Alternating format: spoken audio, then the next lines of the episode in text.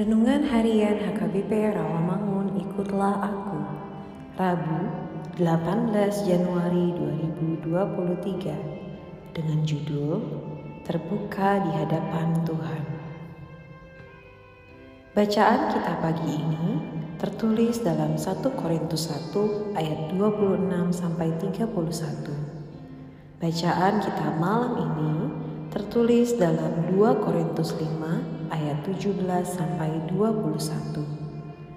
Dan kebenaran firman Tuhan yang menjadi ayat renungan kita hari ini tertulis dalam Hosea 13 ayat 17 yang berbunyi Tetapi aku adalah Tuhan, Allahmu sejak di tanah Mesir. Engkau tidak mengenal Allah kecuali aku, dan tidak ada juru selamat selain aku. Demikian firman Tuhan.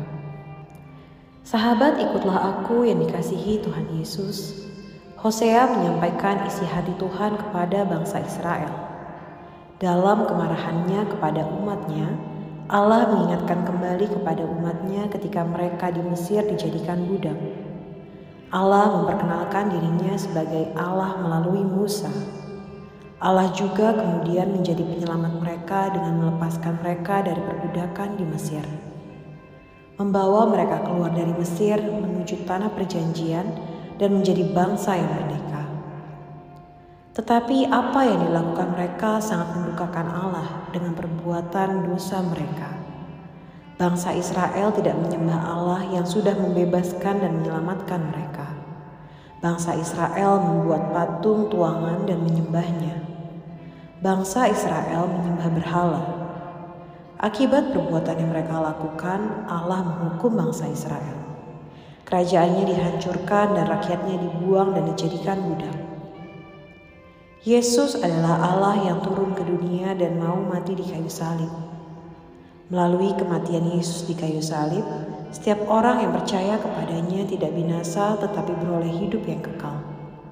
Kita menjadi anak Allah Pengorbanan Yesus di kayu salib membawa pemulihan.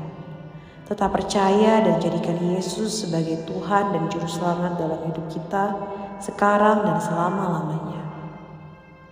Kini waktunya bagi kita untuk memikirkan segala dosa itu. Marilah kita terbuka di hadapan Tuhan, meminta Roh Kudus untuk menyingkapkan tabir dosa itu. Kita mohon padanya agar mengoreksi seluruh kehidupan kita Mari kita memohon pengampunan dari Tuhan agar Ia tidak menutup mata dan kasih karunia-Nya atas kita. Amin. Marilah kita berdoa. Ya Tuhan, ajari kami untuk setia kepadamu, karena Tuhan telah mengasihi kami melalui pengorbananmu di kayu salib. Amin.